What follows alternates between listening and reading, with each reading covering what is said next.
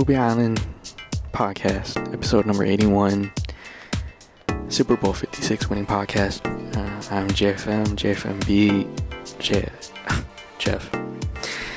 And yeah, back another week. It is first week of August. It was very interesting week for me, but I'm very happy. I mean, I'm, I'm very, um, I had a good week.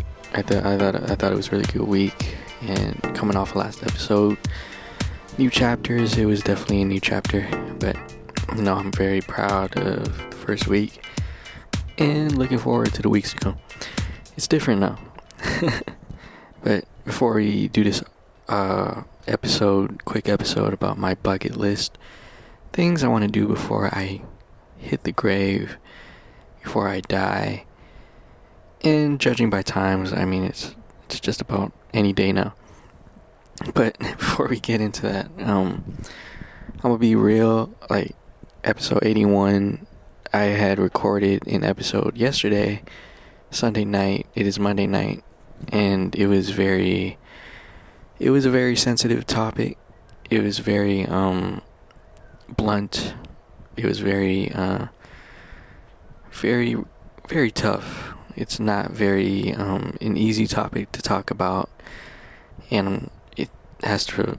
There's a lot of stuff that it kind of revolved around, but it's been bad lately, and it's kind of my fault because you know I, I just kept reading different stuff and watching the news and stuff, and sometimes ignorance really is bliss, but at the same time, like I, it's like I want to know stuff that's going on in the world and around me as well, and I I had stumbled, and I'll tell you what I was talking about in that episode. The original episode 81, I was talking about the recent um, attacks, Asian American attacks that we've had in the Bay Area once again. And it was very emotional last night for me. It was very, um, I was very charged up on it. I don't think I said anything really wild, but it was definitely not politically correct. but you know me, like I, I try to be very uh, honest, upfront, and real about a lot of issues, whether it's reviewing K-pop songs, reviewing sports, or reviewing political matters. I'm always going to be 100% real and honest about different situations, but and I was very blunt. I think that's the word. I was very honest. I was definitely not politically correct in that original recorded episode, and I decided to not do it. I think one reason being is I, I feel like I have to find a better way to kind of um, express my thoughts on it. A very a way that could get the point across without not getting it across in this era, if that makes sense. And yeah, I mean, back in the day, I used to handle really sensitive topics by writing about it in my blog, and that would take. Sometimes I could do it in a night, sometimes, but I, I'd usually sit on it for a few days. But with the podcast setup, I usually um do stuff the night of, or yeah, and I I don't really prepare too much for it. So yeah, I don't think it was really that well thought of, thought out. But yeah, it was regarding the um, recent attacks on Asian Asian elderlies in San Francisco, I think, and it was. Um, I still, I'm not trying to pa- uh, gloss over it, not trying to ignore it, but at the same time, I feel like I, had to do that right and I don't know if I'll handle it in diff- diff- another episode. I don't think this is gonna end. I mean, I literally just heard you on YouTube. I I just watched another report on a um, Hispanic or Hispanic Mexican uh, vendor, street vendors. You know, you see them if you're in California.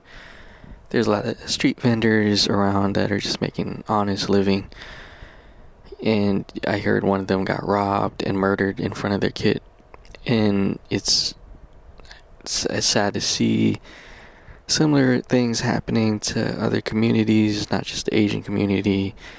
And again, it's getting glossed over, and I, you know, I feel kind of guilty not posting that episode. But when I'm right, when I could address it properly, handle my emotions, and not get too negative, and try to spread, because I've been too negative lately with everything that I've been seeing it's been rough trying to think positive, but I'm trying to make this a positive podcast as much as I can. Because there's other podcasts, there's other channels for this dark and gloomy stuff, and again, it doesn't excuse me for from like not talking about these subjects, but at the same time, I have to do it right. And I didn't, I didn't feel like the episode was well thought up well thought out. God, why, why do I keep saying that? Well thought out. I think I could do better on that one, and it wasn't up to my standards, but I, I will address it eventually, and I hopefully I don't, and hopefully it could be butterflies and rainbows. Hopefully we could hear better news. You know, I mean, it's kind of my fault too, because I've been watching a lot of these uh, police activity videos. They're very, they're very crazy, and for some reason they're also suggesting me these videos of like these robbery attempts, and I just saw, just the span of last week, we saw like the Norco gas station owner, older old guy, just had a shotgun and shot the dude who had like an autumn assault rifle and scared them off. And then another Asian man who who ran a smoke shop in Vegas. He didn't have a gun. I don't know why, but he actually stabbed one of the um, dudes that was trying to rob him seven times and didn't murder him. I don't know how he survived, but yeah, it's just been really, really rough. And again, maybe ignorance is bliss. Maybe I should just ignore it. But at the same time, I live here, and it's like, should I live happily and act like this doesn't exist? Or should I make note of it and, I don't know, do something about it? I don't know. But yeah, that that's the original story for episode 81. And sorry. Um and yeah, but again, stop the Asian hate. It's still it's still going on. We're still getting robbed, we're still getting murdered. Yeah, serious issue. But anyways, moving on. moving on, uh, I'm just to this episode that I kind of audible to. I kind of just thought about it on the fly, just to replace it. I, I, you know, I kind of promised that Beyonce episode, but honestly, I didn't listen to the, listen to the album yet, and honestly, I don't think I ever will, because like for some reason with me, like something that's really weird about me is that I I don't really listen to um new stuff when it comes out. Like I always take like the longest time to listen to stuff. Like I haven't even listened to um the ITZY album yet. There's a bunch of stuff that is in the backlog. I haven't finished uh, Stranger Things. I guess I don't I don't know. I just can't commit to long-term things that I kind of had to force myself to do. But with that said, episode 81 is just about my bucket list. I had some other options as well, but I just wanted to share my dreams, my passions, or some of them. I'm not gonna go over everything.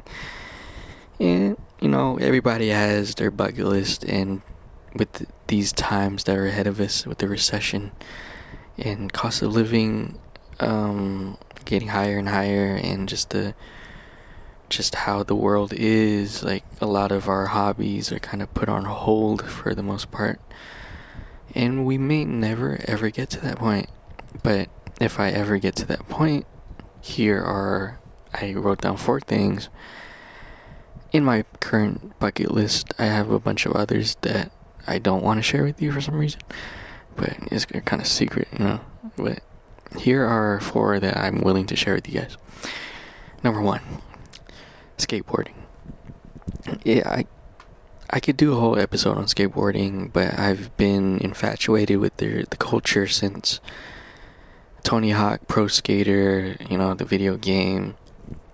Thug under under uh, Tony Hawk Underground 2 and growing up with like Viva La Bam, like skateboard, and then Rob & Big, like skateboarders were always like some of the coolest people in the world to me, and they still are to this day.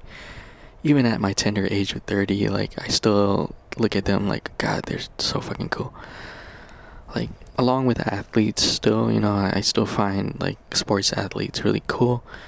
But skateboarders, at the same time, they're still like fucking awesome to me.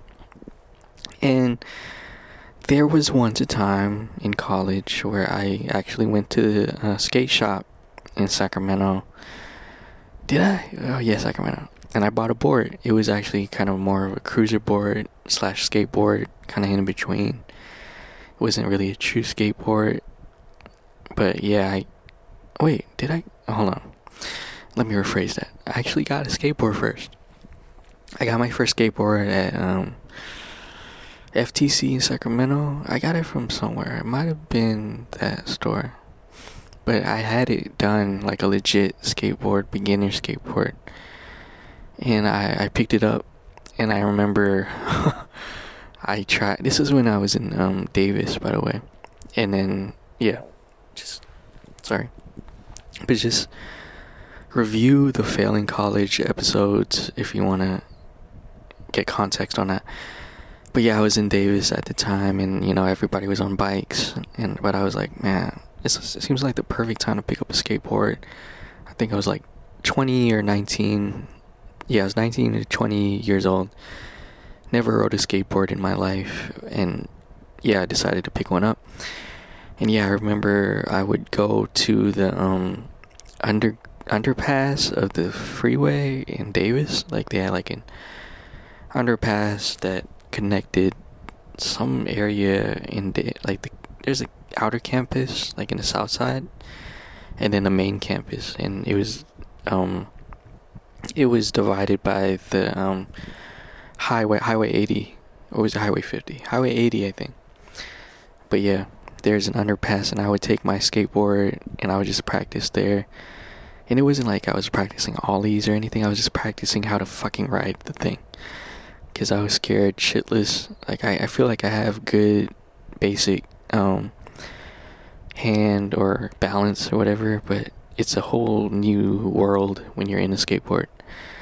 It's not like a bike. It's not like uh, anything you you can think of balancing on. It's very different. It's freaky. It feels weird, and you don't have like handlebars or anything like a scooter. And yeah, it's just you the board and cracks on the concrete that you're praying that you don't fall on. But anyways, I did that. I would bring my skateboard to class, and I, I remember at Davis, like I was going to one class, and I fucking ate it. Like I, I fell so hard.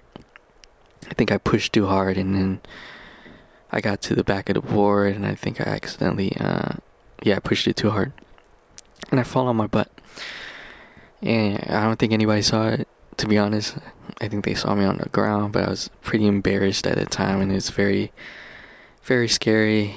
And it's, I think that kind of, um, that kind of, uh, pushed me away from uh, pursuing it a lot further than I should have. But again, I was young at that time. I was a teenager. I was 20 years old, so 19, 19 I think. And yeah, I wish I had really dove into that a little bit more. But I didn't. I put the board away. There's I literally still have my board in my car. It's just chilling there. And I gave my skateboard away to some um, kid in Davis Apartments. I forgot which one. Some little kid. Sorry, some like little Mexican kid. I gave him. I gave it to him. He was really psyched about it. and I'm praying that he he kept riding it you know, living out my dream. I, I hope he did. I hope he is. Like, cause skateboards are really fun. But anyways, I've been put like the universe has been like kind of pushing me to kind of get back into skateboarding by showing me um like every time on YouTube like whenever I just get this random skateboard videos I just get into this rabbit hole of skateboard videos and then I act like I know everything they're doing like oh my god he did a he did a 50-50 board slide switch or he did a nollie impossible or tre flip yada yada yada to manual off off a three stair and whatever acting like I know what I'm I'm talking about but in all honesty I have no clue but it, um, I think they have a word for that I think for me, I think the word is um, poser. I think that's what they call me. But yeah, but I, yeah, I've been dying. Like, I might as well do it. Like, I'm in like the last stages of my athleticism. I guess I, have seen um 40 year old skaters too. It's not like 40 year olds can't do it, but your body's really degrading at that point, and I had to take that to consideration. So like I'm close to I've been close to going to a skate shop and just getting another another skateboard and just trying it again.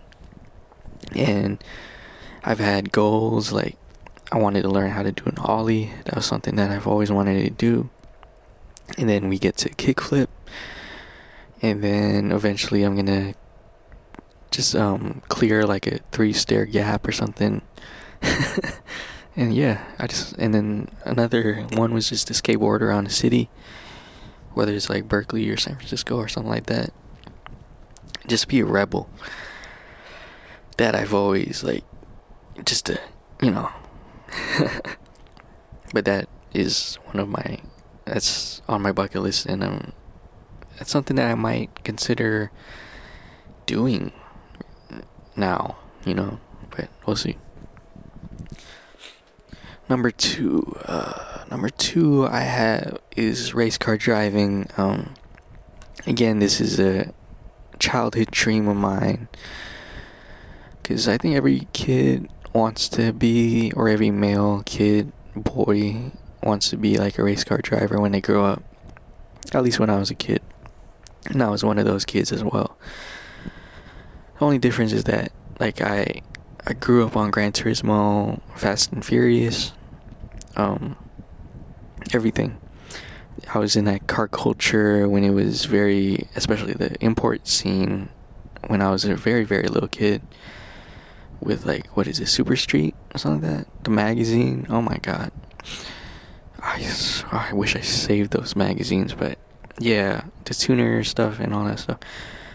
And it's just something that I've always wanted to do. I think my dream of being a professional race car driver is died a long time ago. I think that it's such a hard dream to achieve because it's like you have to be into it as a kid, and I just never had that opportunity.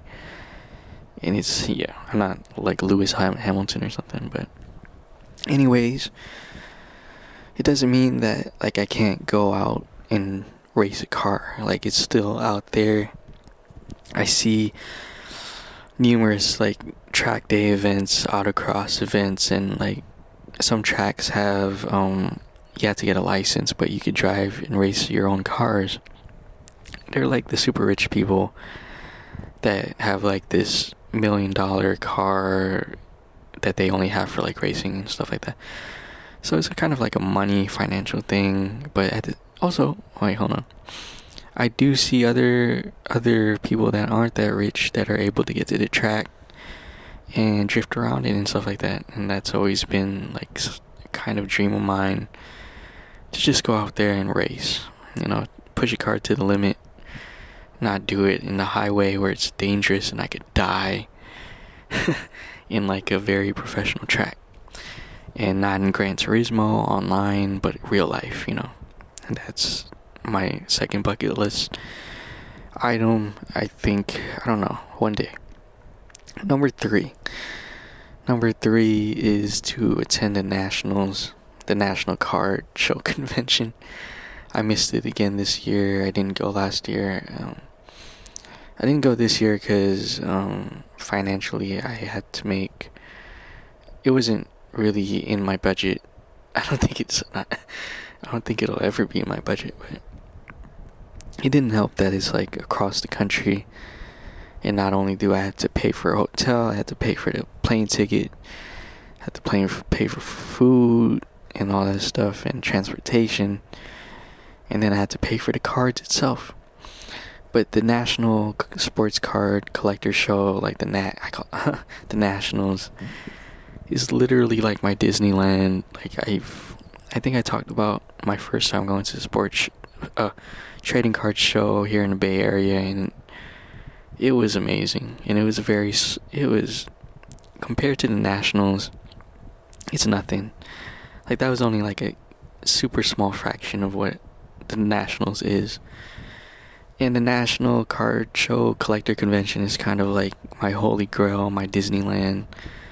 And I keep seeing videos of like my favorite card YouTubers going there. And it just looks like heaven to me. Like all, I don't even need to buy anything. I just want to look at the cards and stuff. Like I, I'm just a, I'm not, you know, I'm not in it for the investment. I just like cards. And one day, you know, if they bring to Chicago, I might go next year and just buy singles. like just search like the cheap pins, get like fifteen or ten dollar PSA nines or something. But that is also one of my bucket list items, and one day I'll go to it. Sorry, number four. number four. I just ate. I'm so sorry. Number four is another traveling one, and I think I, I like to travel a lot of areas and stuff. And, you know, at my job, like one thing that I would do when I'm bored is just go on Google Maps. And I would just literally go to whatever country in the world and I would just try to zoom in on the street view of like random cities and stuff and I'd just be so fascinated seeing like places in Europe, you know, places in Africa, China, uh, Australia, New Zealand, uh, Alaska. It's just so fascinating to see how much of the world out there is to explore. And it's really like, again, like it's financially dependent. It's so hard to do it, even though I think there are cheap ways to do it, like like sleeping on the street. But it's just tough one of the holy grails for me and for a lot of people is um, Tokyo, Japan, and everybody has their reasons. Some people like you for anime. Some people want the food. They like sushi. Some people like the cars, the the scene there. They have a lot of. I mean, come on, Japanese cars. We love our JDM cars. I have a Japanese car. and for me, it's all of the above. Like I love, I've seen it from afar. I've appreciated it from across the country, across the ocean. Like I've really admired their city, admired just how it looks, how, how the people, the food, how they um just the culture there and stuff like that, and the cars, of course, the different the anime. I don't I don't even watch anime, but I like the anime. But yeah, fashion wise too. I mean, there's a lot of street streetwear fashion that originated in Japan. It's just a country that's rich in everything in architectural, architecture wise. They have the city. They have one of the best city looking cities out there from um, Tokyo to I forgot what the other one was. God damn it! But yeah. But yeah, it's always some a place that me and many many others wish to go to, and I think they've opened it up for tourism again. I don't know. One day, maybe next year, might do it. You know, or two years from now, I don't know. But that's one of my holy grails and one of my bucket list items is to go to Tokyo. Specifically, go to the fish market, get some fresh sushi and then go to that uh, place where uh, everybody walks at Shibuya Square or something like that. I don't know Mount Fuji. Um, yeah, and check out that. Go to car meet there and see all their GTRs and stuff that I'm never gonna be able to afford.